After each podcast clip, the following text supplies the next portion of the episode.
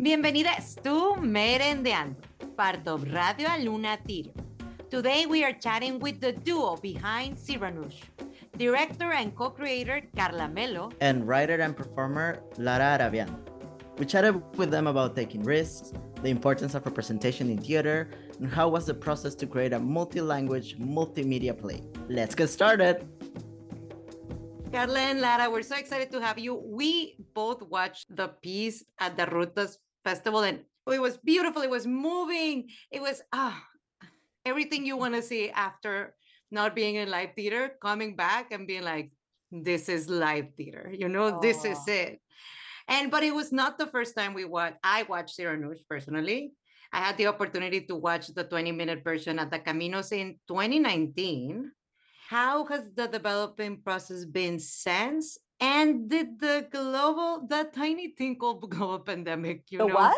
The what? and did the global pandemic affect it or benefit the process? First of all, as you reminded me earlier, we had the chance of applying uh, for grants for a full production. We had had a couple of workshops through the years. So this was uh, our chance. So just really, I guess, distilling what really the production was about, who who else we wanted to bring into the team for the full production.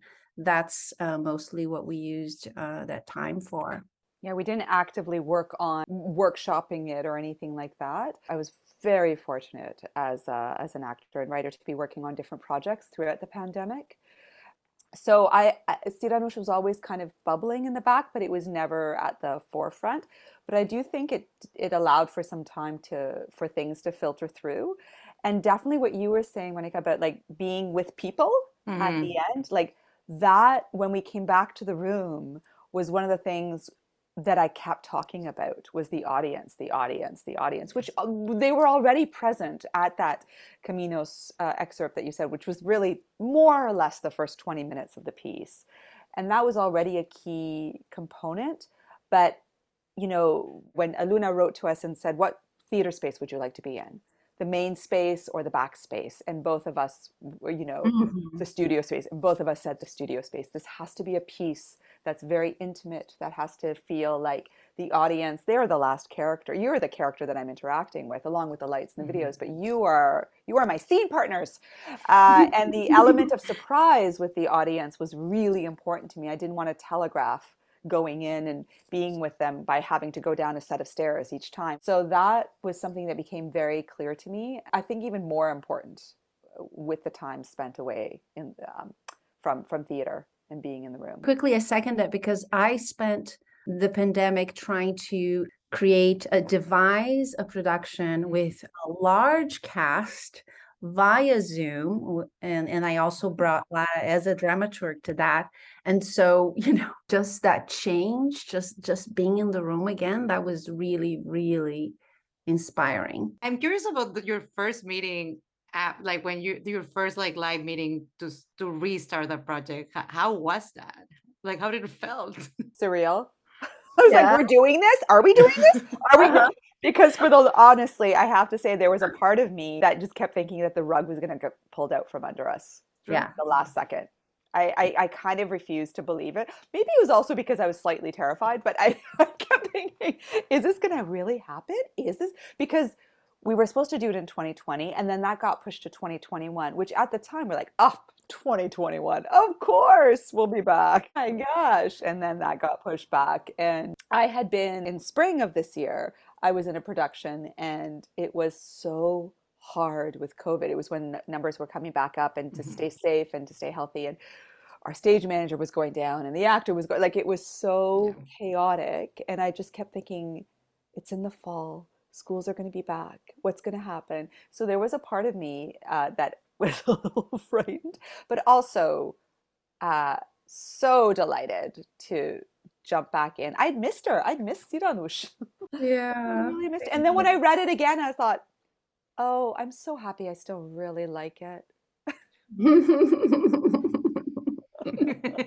remember telling you that Carla. Like, I really I remember I that. I like yeah. it. Yeah. I I think there's definitely like this in person feeling is like no other. especially for uh, a piece like this, like that you're saying, like we were your scene partner. We were very close physically and also throughout the, the whole performance.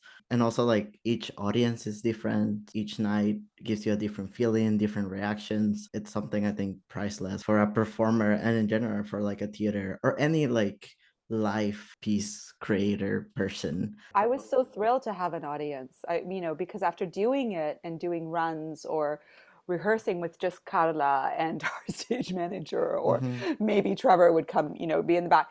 It was so I knew I I wouldn't know the piece until I had people there.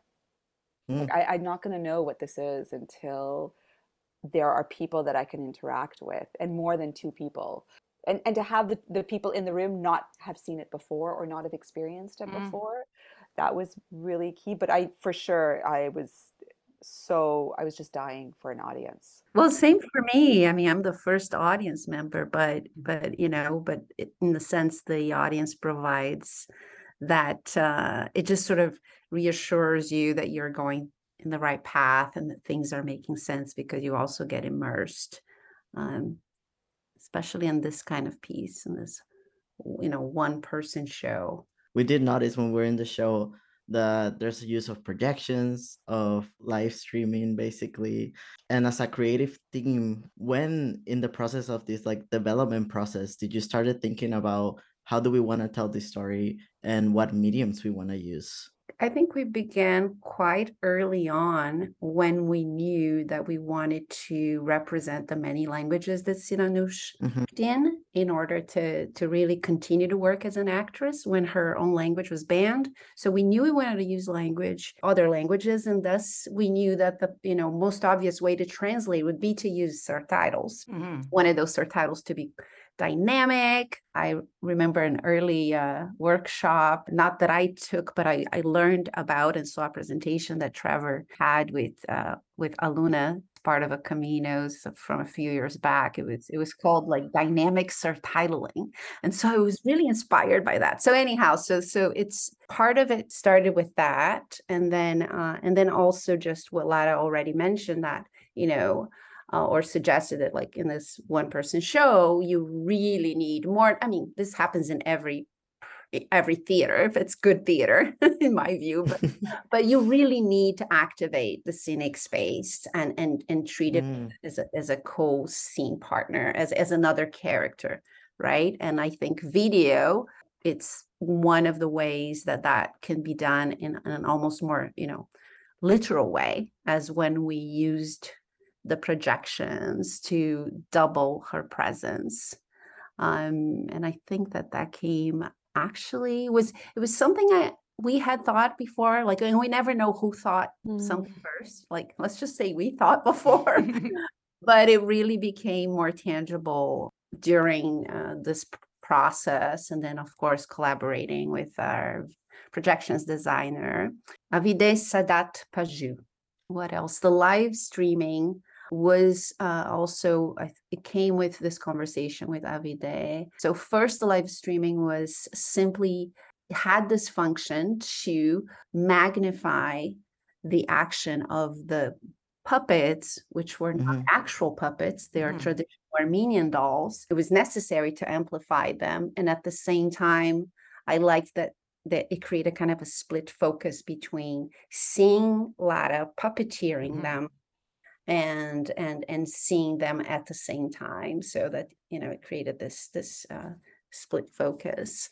Um so yeah so i think that there's different uh layers of how we used uh, the projections but Lara can add to it because she played yeah. with them. Well well what i would say is that i think um i don't come from a world where i think technology first.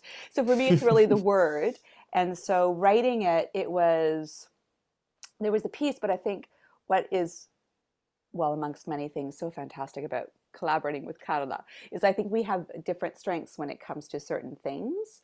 Um, because Carla, and I'm speaking for, but it comes more from like a graphic artist, video installation, installation art, that sort of a background. She was able to conceive of things that way that I hadn't necessarily. I knew that there would always be doubling. I knew that there would always be like and tripling and quadrupling.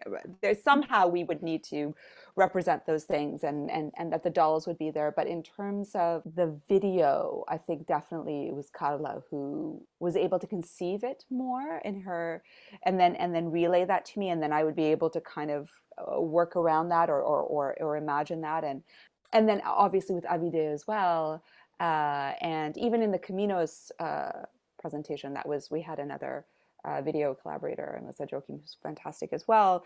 It was um, how do we tell the story because in the end it was not about like let's do a cool effect it was mm-hmm. wh- what is the story we want to tell and how are all of these partners scenic and and the art how do they how are they also storytellers we want mm-hmm. everything on the stage to to tell a story mm-hmm.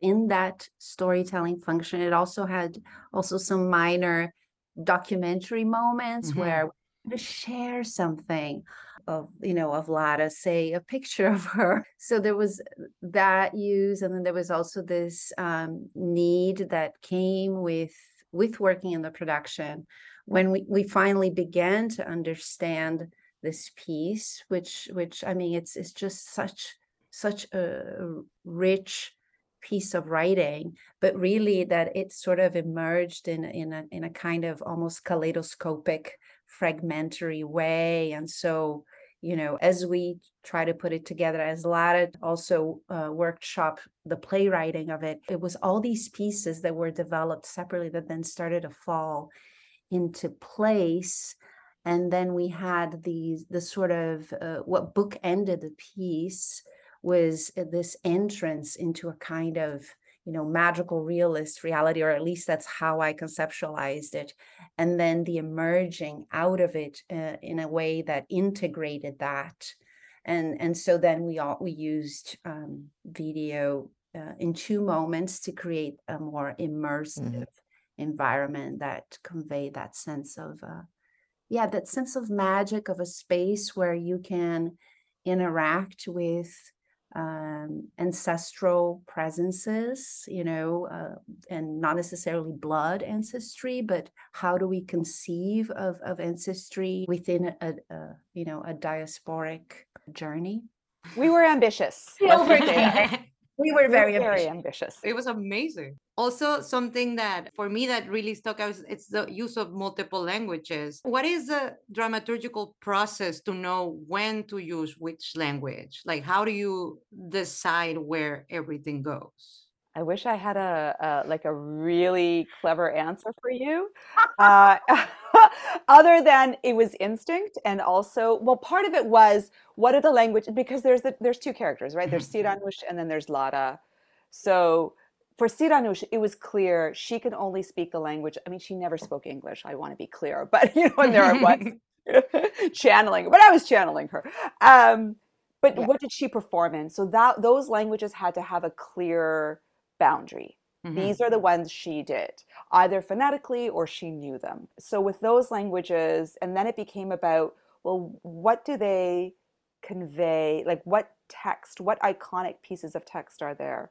Or how can we use the language, again, not just as a trick, but to convey something about the piece itself, whether it be about mm, the Lady of the Camellias, which is about this prostitute, or about Medea and her children and so and Joan of Arc and, and the different roles of women that, that we need to you know that that get played. So each time the language was chosen on those ones very carefully in terms of mm-hmm. how do mm-hmm. they marry with the text from another play that is being given here.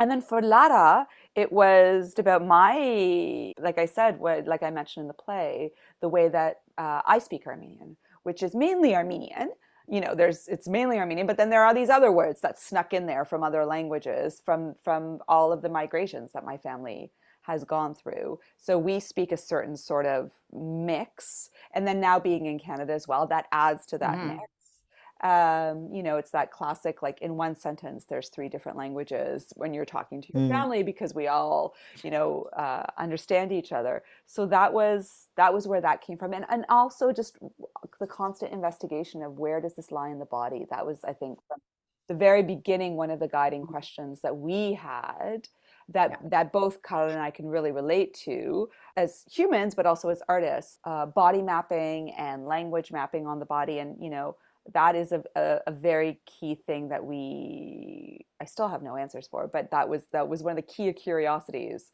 that was driving the piece. What happens to the body when you start speaking another language? And where do all these other languages lie? And how do they get activated or lie dormant? So those were were key questions that we we kept coming back to. And i just want to add that uh, so we needed to represent her journey not in a documentary sort of truthful way. So, for instance, we knew that she spoke Farsi, and then we thought, oh, maybe we can put in into the mm-hmm. Joan of Arc story. So we weren't mm-hmm. trying to sort of track in a in a sense of like a mm. you know hi, historical accuracy, mm-hmm. but in but broadly, it was important to us to to represent her like you know so it's it's almost like reconceptualizing what this sort of like loyalty to to a historical like mm-hmm. fact is you know how to rep- represent her because in in so many ways the piece was so much about the search for Siranush, right? But then the other thing that we talked about too about uh, this use of multiple languages is was to sort of just disturb the anglophone uh, hegemony on stage and and to try and be as daring as we could while still um, obviously positioning ourselves you know uh, as as say english only speaking audience and how they mm-hmm. be able to navigate the piece obviously we wanted everybody to get the story but we also thought we you know that there were certain things that it was okay uh, for monolinguals not to get that those you know that, mm-hmm. that there would be a, a variety and that you know we had this this audience that hadn't seen themselves on stage yet. So so that was was very important for us to sometimes choose not to translate or to sort of just not do literal translations. That's very true. Yeah and and what were the key things that an audience member would would could hold on to without understanding the full text? And also mm. you know there there are chunks like just on a purely practical like getting people to read a, an entire paragraph was not going to mm-hmm. engage them in any way. But what were the key points of the story? And absolutely what Carla is saying, there were a few times where I just kind of went, I just want this to be this moment is for the Armenians. Like I just for them to feel like they are seen and for the for people who um like anglophones to just for a moment feel displaced mm-hmm. and not and a little disoriented. right? Right? Yeah, no, I I think as people that I mean, we speak Spanglish, and I think there is something about like what feels right in your body connected to a language. Mm-hmm. I think for me happens a lot. Like certain things I learn in English, so it's easier for me to like explain it and like talk about them in English. And then my Spanish is now a mix. I'm from Peru, but a lot of the words that I say now are Mexican slang, just because I've I'm surrounded by Mexican people. Like the majority of my friends are Mexican because like the Peruvian diaspora here is is quite small. At least like the queer Peruvian mm. diaspora, it's like a little bit harder to find. But also like my language, my Spanish language has changed and like adapted because like I've learned new ways. But I think it, it makes a lot of sense also to try to be like this is what feels right for me. Yeah. And I think even though like I didn't understand uh, like certain parts of the play, it's still like a similar experience that I go through like on a daily basis. So I'm like, mm. I'm also being like, yeah, you don't need to understand this. This is not for you. and that's okay. It's like not everything has to be for everyone.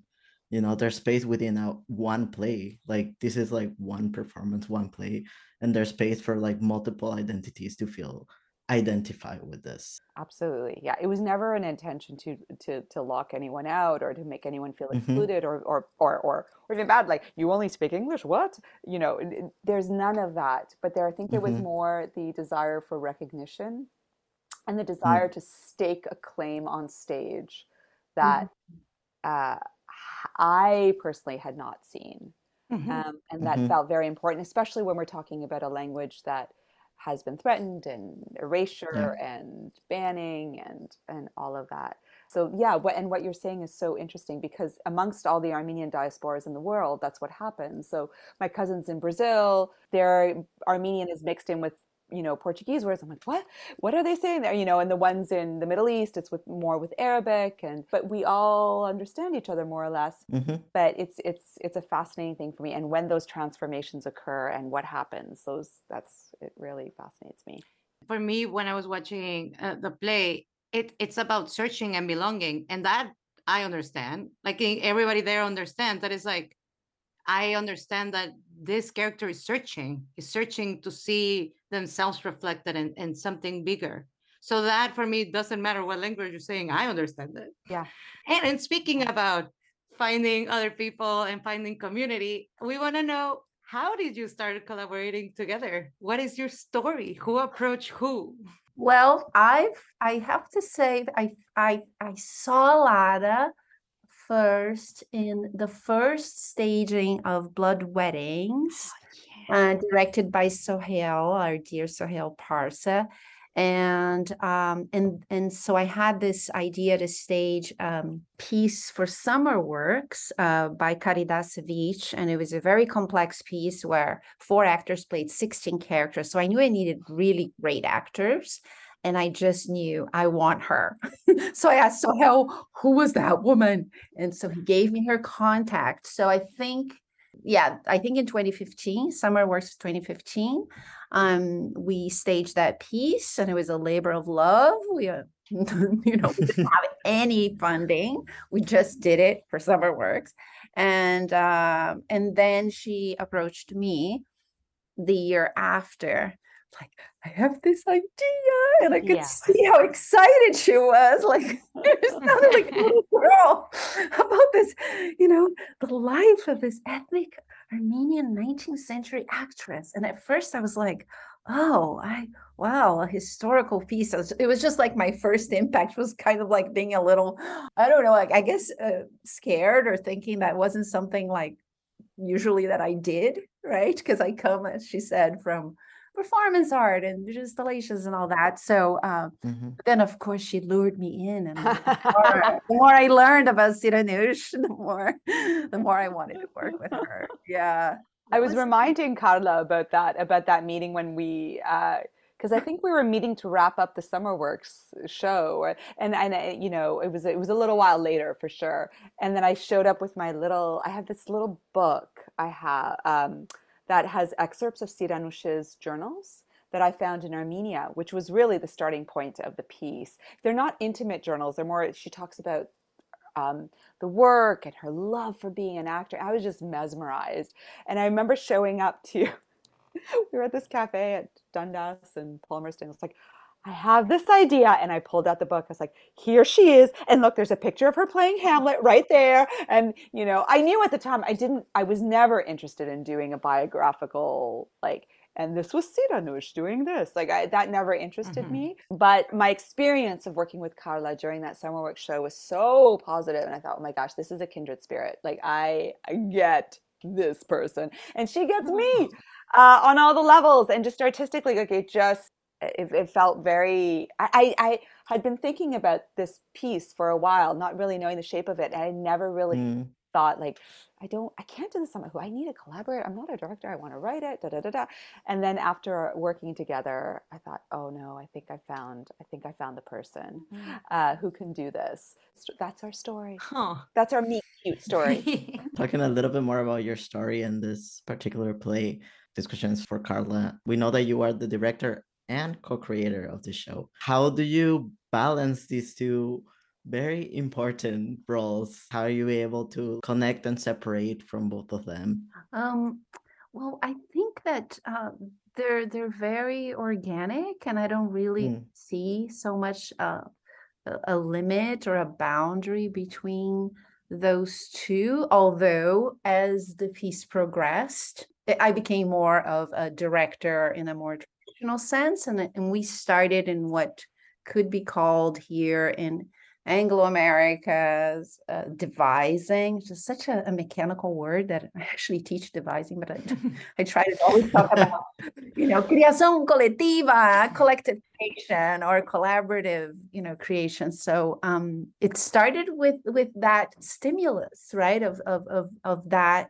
journal um, and and and it was really about us kind of brainstorming from that, learning, researching about Siranush and and improvising with uh, with that, improvising physically and visually with that. And then Lara would go. So our first workshop really was a moment where I felt I'm kind of this, you know, it's her baby, it's her story, mm. it's her debut as a playwright. And, and so it is great to have someone to bounce off from, especially sometimes you need to detach yourself from that.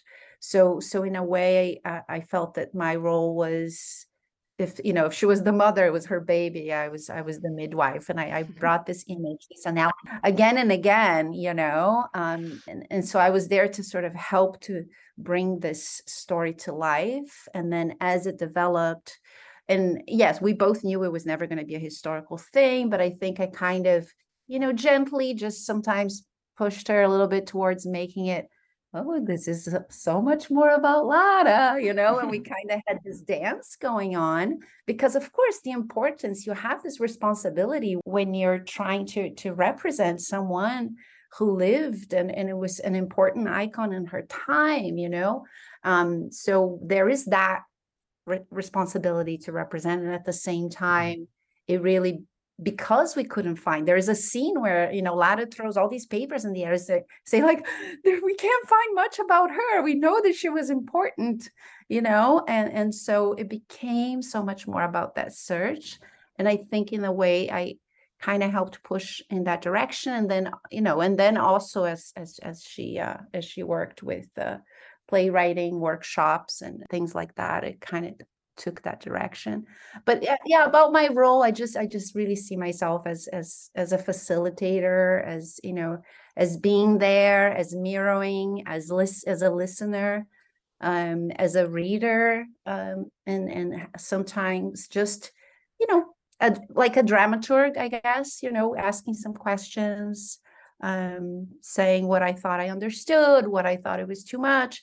And my preoccupation was we have this amazing text and she and i'm not just saying this because she's here. I think she's she's so gifted. Um, I'm gonna cry. So this is just so it is the kind of text I want to work with, right? But I was also concerned with like, oh my God, because you know, you sent her home and she came back with lots of writing. And so I started getting, you know, that that that healthy anxiety of like, this is really text heavy and this is not necessarily how I identify as a director. Mm-hmm. So how do how do we find that balance? So for me, it was more about that balance and and i'm very pleased with um, you know where we are right now. I always feel that there's room for for greater development but i really feel that it has it has sort of landed in a way that uh, i'm very happy with with the multiple languages not just the the cultural languages but the scenic languages and how they were all um, yeah played a part in telling the story and Lara, speaking about this being your uh, playwright debut, why is it important for you to create and write your own work? Because we know you're already a, a really amazing established actor in, in TV and film and theater and everywhere where we can see you act. We know. That's video games too. but why is that important to create your own work? The simple answer is I felt compelled to do this. I know that sounds so, but I just felt like I was like, I have to tell the story. I think I've always been interested in like collective creation and divide, like the, all that sort of work where the artist has a hand in shaping it. And uh, like I love working on new plays, like new play workshops. Oh my god, uh, just so great! Mm-hmm. I love that. Um, and this one, it just felt like it, I was compelled to do it. I could not not do it. That's what it felt like. And I think I'd always wanted to write because I, I directed a little bit more before and then as as this process went on and it was like Carla I would say I go off and write like I'd come in with you know a piece of text and we devise or or work on that for now and then I'd go back and come back with so much more text. It felt like this was the right path for me and um, and then I worked with Night Nightwood's Write from the Hip program and Banff Playwrights Lab, and the, the piece kept developing. I thought, okay, no, I can do this. I can do this. And and it just feels like who else is going to do it if I'm not going to do it as well? I had not seen this kind of work and I really wanted to. I thought, as I see in the, you know, say in the play, like, why hadn't I heard of her? But it's also, why hadn't I seen this before? Mhm. Or why hadn't I, you know, um, experienced this before? Of course, there have been Armenian plays and amazing playwrights, but maybe in the in the not so much in the diaspora community in this way. And since uh, the the piece, I've been I've received so many emails and messages from people saying, "I've never I've never seen myself on stage. I've never seen that." And it's it's very moving to me. and At the same time, it really pisses me off. I'm like, why not? Why haven't we seen? why haven't? Why hasn't this happened? Why did we? You know, why is it such an extraordinary thing? I'd love it to not be so extraordinary uh, in the sense of, of of of being able to see ourselves. So um, I, I just felt very, very. I was just so curious, and she ticked off all the boxes, Siranoush and her journey, and and I have to say, I was not compelled at all to write about myself at the beginning. Carla, Carla really pushed me, and then I have to say, at Nightwood Theater, Write from the Hip, there too, all my little cohort there, they like, we want to know more about this. Like, me? What? No, no, no. You want to know about Siran? No, no. We want to know more about you.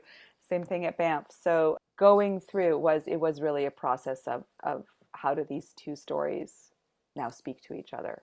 Yeah, we had very emotional uh, responses that I, it- you know, I mean, I knew, um, I knew how this was important because we also had a reading at the Pomegranate uh, Film Festival early on before Caminos. Um, and I think that was late. That was tw- uh, late 2017. It was a very like again, it was like a 15 Yeah. minute. And and you know the way I wrote this piece is like literally it was like uh like one page monologue, two page monologue, and then just pasting them together in different orders. Uh, How does this work? How does this speak to this moment? And how do we work it all around? And the Pomegranate Film Festival is uh, happens in Scarborough. Uh, it celebrates Armenian film, Armenian filmmakers, uh, Armenian themes in in film, and they sometimes had this an extra kind of program where it would be music, and in our case, we did a, a reading. Yeah, and we had an incredible. You're right. I'd forgotten about that. Yeah, so so but it was that kind of response sort of, you know, times 100 when, you know, we I, I got there were audience members coming to me because, you know, Lara has like 20 people waiting to talk to her and then, you know, uh people coming to me in tears and and and thanking me, thanking me in in Portuguese. I'm like, how do you, you know, Portuguese. And and and so yeah, we we know that like we we you know and, and that's something you can only know when you have that let's just say that primary audience right hmm And it was it was particularly, I think, a female Armenian voice that Mm. had also been missing because I had even in 2017, one of the things that struck me the most were these two women who came up to me and uh, they they couldn't speak. They just said, "Everything you said is," and they just pointed to their their abdomen and just started rubbing. They're like, "It's in here. It's in here, and things are moving. things are moving in here, and I don't know." I, I have no words to put to them, but th- things are happening inside of me right now. Um, and it was so incredibly moving to hear that. And they said, you, you're, you're voicing something that I didn't even know was inside me, but it's inside me and it's starting to move right now. Uh, and that was incredibly gratifying and very moving, very, very moving. any sort of like art medium it, it makes a difference in terms of like it reaches like people's in an emotional level and, and a lot of the time people don't know how to react because they didn't even know that that was the emotion they were gonna feel so i'm sure it's like a very interesting and a lot of time rewarding feeling to know that you connected with so many people so many strangers It, it really was. And I was a little scared because as Armenians, we don't, we don't air dirty laundry in public. That's a Mm. thing. Like you don't, you don't do that. The community is very, very tight and keeps within itself. And you don't, you don't ever show Mhm. cracks to anyone else. So I was a little worried. I was like, oh, are they gonna, you know, get upset that I'm pointing some things out that might not be be as flattering? But it was it, the the reaction was nothing but exceptionally. Oh my gosh, just it was just exceptional. It's beyond what I could have hoped for. I, I think that's the artist gut feeling. Like when you knew this is the story, this is the story, and like the Mhm. journey that this story has had. Like when it finds you, it finds you. Exactly. And I do think it was so funny that uh, all the Armenians who came and saw me, they just, the first thing they said after they talked about how much they loved it, are you taking this to LA? Because there's such an enormous Armenian diaspora and community there, uh, including my own family. I have an enormous bunch of family that I spent every summer there as a kid. Uh, Even the Armenians who don't know that I have any sort of connection to LA, are you taking this to LA? They need to see it. It was very funny. Just like Siranoush, you're gonna go touring around, around. the world. I'm just gonna go around with my little suitcase. I'm going to activate my LA connections. I lived there for 18 years. That's where my Ar- Armenian connection started as well. Just in this podcast, we're finding out that Cyrano is going That's on a right. tour. You're in LA. it's coming for you. I promise you. No, I do. I, I have ambitious plans. We are excited about the ambitious plans. We, we are coming to an end of our, our interview, sadly. This has been Yeah. very fun. But we are going to ask a couple questions that we asked all our guests. Uh, Rutas was born out of the desire to bring art from across the Americas to Toronto, to encounter new perspectives, voices, and ideas, and to engage in conversations about art and human rights. What conversations or engagements do you hope Cyrano brought to our audiences? I think I'm really interested in uh, uh, displacement and looking at what it means to migrate for different reasons and what that means, what that does to a body, what that does to generation, intergenerationally. So, thinking about that idea of, yeah, of, I, think displacement and human rights and why people leave, forced choice, whatever it is, and what that, how that resonates then not only through their own bodies but the bodies to come of the generations to come. I think that's uh, that's always been uh, uh, something that I'm is very at the forefront. As I mentioned the show, nearly every generation of my family in the last four year, four generations has been born in a different place, and so what is that? What does Mm. that mean in terms of how we see ourselves, how other species, and yeah, I could go on and on. But that idea of displacement, where it lives in the body, and human rights with that, the idea of privileged migration and non-privileged migration, and how those two are conceived of, I, I would say, in, in the Western world, and, and why Mhm. those those conversations. Yeah, one of the things that fascinated me as as the as the midwife was the ways in which when you are uprooted, right, from your uh sort of, you know, from your culture in different ways, how do we search for f- how do we how do we construct this notion of ancestry? And and and I, and I think that again that doesn't necessarily has to do with blood ties and especially uh, you know as cultural workers artists we are i think always looking for you know someone in the past that that will inspire not necessarily in the past but but you know who is who is able to navigate this you know this world where you know the ground is is always sort of moving in a way.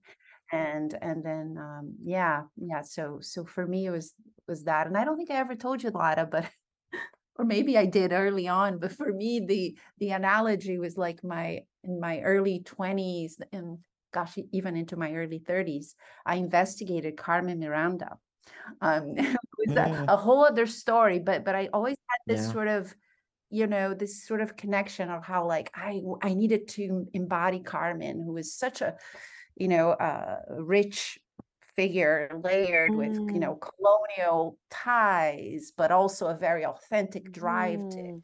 be herself to represent Brazil across the Americas. So anyhow, I don't want to center that conversation at all, but it was a one way that I I Mhm. kind of understood and for me so for me so the you know Lara searching for Siranoush was really something that it's it that story I think it uh it awakens and um and, and makes us sort of own that desire right? That desire to to search for for uh, figures that might uh, show us you know not one way but the many ways through which we can reconnect you know reconnect within and with where we come from Yeah, absolutely. And I have to say one other conversation that is important to this piece and that Carla and I had a lot about was um, also just uh, the conversation around uh, female artists who are mothers or any, uh, you know, like in my particular, it's female artist, the mother. What does that mean? And what does that mean both to your creative force and to your family uh, and, and navigating that? So that was, that was a big part of this piece as well. Yeah. That conversation. How do you do it all, right? my gosh, the question that sets you up to fail. So speaking of failure, we have a question about that for you next. So every episode, we ask our current guest to pose a question to the next guest so we can keep the conversation going across practices and across borders.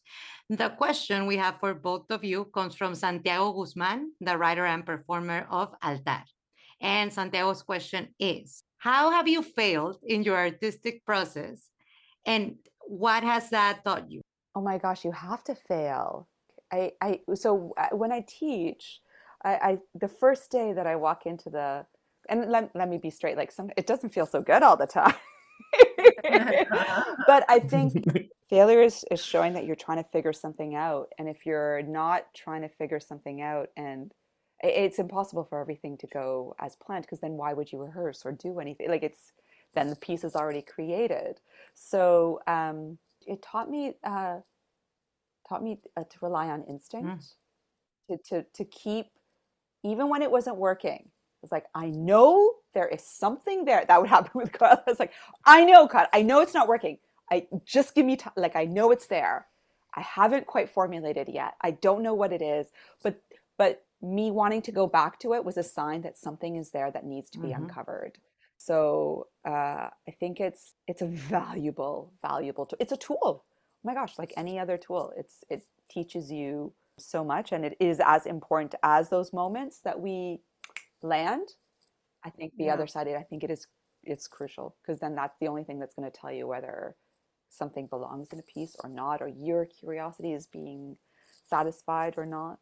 Yeah yeah and and and just to even to to expand or to from that is there was a moment where i felt okay now we're presenting right? Now so we're process process process. Now we have to we have to have this product right and i i think the moments that i i decided to play safer were the moments that didn't quite work so, um, I mean, you guys saw the scene where we throw eggs at this mm-hmm. wall, right? And uh, at Caminos, we had more of a video representation of that, but we really wanted to have that um, contact with the material, that messiness, that you know, realness kind kind of thing, and and, and in a participatory way. So um, I think it was maybe it was our last show where I didn't because the first one um, someone had thrown thro- had had thrown the egg in a way that is spilled onto Trevor's big scrim, and I just panicked like how much is that? How am i going to pay for that? Da, da, da, da, so all these thoughts like every night you know i mean it was only three nights but like you know that that tension. So then the last time i thought we need a plant. We're going to put someone there to to throw the egg and not miss it so that you know so we don't have all this cost. But it didn't feel like it didn't feel the same way. It kind of felt like it it it, it took the risk out. So again you know, to, mm. because we have to risk we have to continue to to yeah to just push our boundaries and sometimes because of these you know uh, presenting um, conditions and and and material limitations sometimes you may just kind of shrink back from that risk uh, and and then just learn that you shouldn't mm-hmm. anyhow you should you know do it and figure it out later but but don't compromise mm. that choice you know yeah thank you so what would you two like to ask to our next guest well, I'm I'm curious as as, as to how the the piece that has been shared at Rutas might sort of might uh, influence their future creations, or whether this piece is a seed for a, a bigger project. So I'm I'm always curious about that. My my question might feed into that, but just because we were talking about risk, which is um, what is the uh, artistic risk that most excites and terrifies you right now? Ooh, I love that. Thank you so much for talking to us. Thank you so, so much for bringing art into our lives. And we can't wait to see where Siranoush goes next. Maybe LA, maybe we don't know. Thank you so much. This is it's been wonderful. Thank you. yeah, it was great hearing your feedback as well. Thank you so much. We're speaking from Takaronto. This is the traditional territory of the Haudenosaunee, the Anishinaabe, the Wendat, and Mississaugas of the Credit. This land is covered by the Dish With One Spoon Wampum and Treaty 13, also known as the Toronto Purchase. At Aluna, we remember that people can begin to heal when they are hurt. We are committed to artful participation in disagreements. We are committed to unsettling ourselves towards connection, respect, and justice for all people who now live in this city, which has been a meeting place since time immemorial. Radio Luna Teatro is supported by Aluna Theatre with support from the Toronto Arts Council, the Ontario Arts Council, the Canada Council for the Arts, the Department of Canadian Heritage, and TD Bank. Aluna Theater is Beatriz Pizano and Trevor Schwellnus. Radio Luna Teatro is produced by Monica Garrido y Lucia Linares. For more about Aluna Theater, visit us at alunatheater.ca, follow at Aluna Theater on Twitter or Instagram, or like us on Facebook.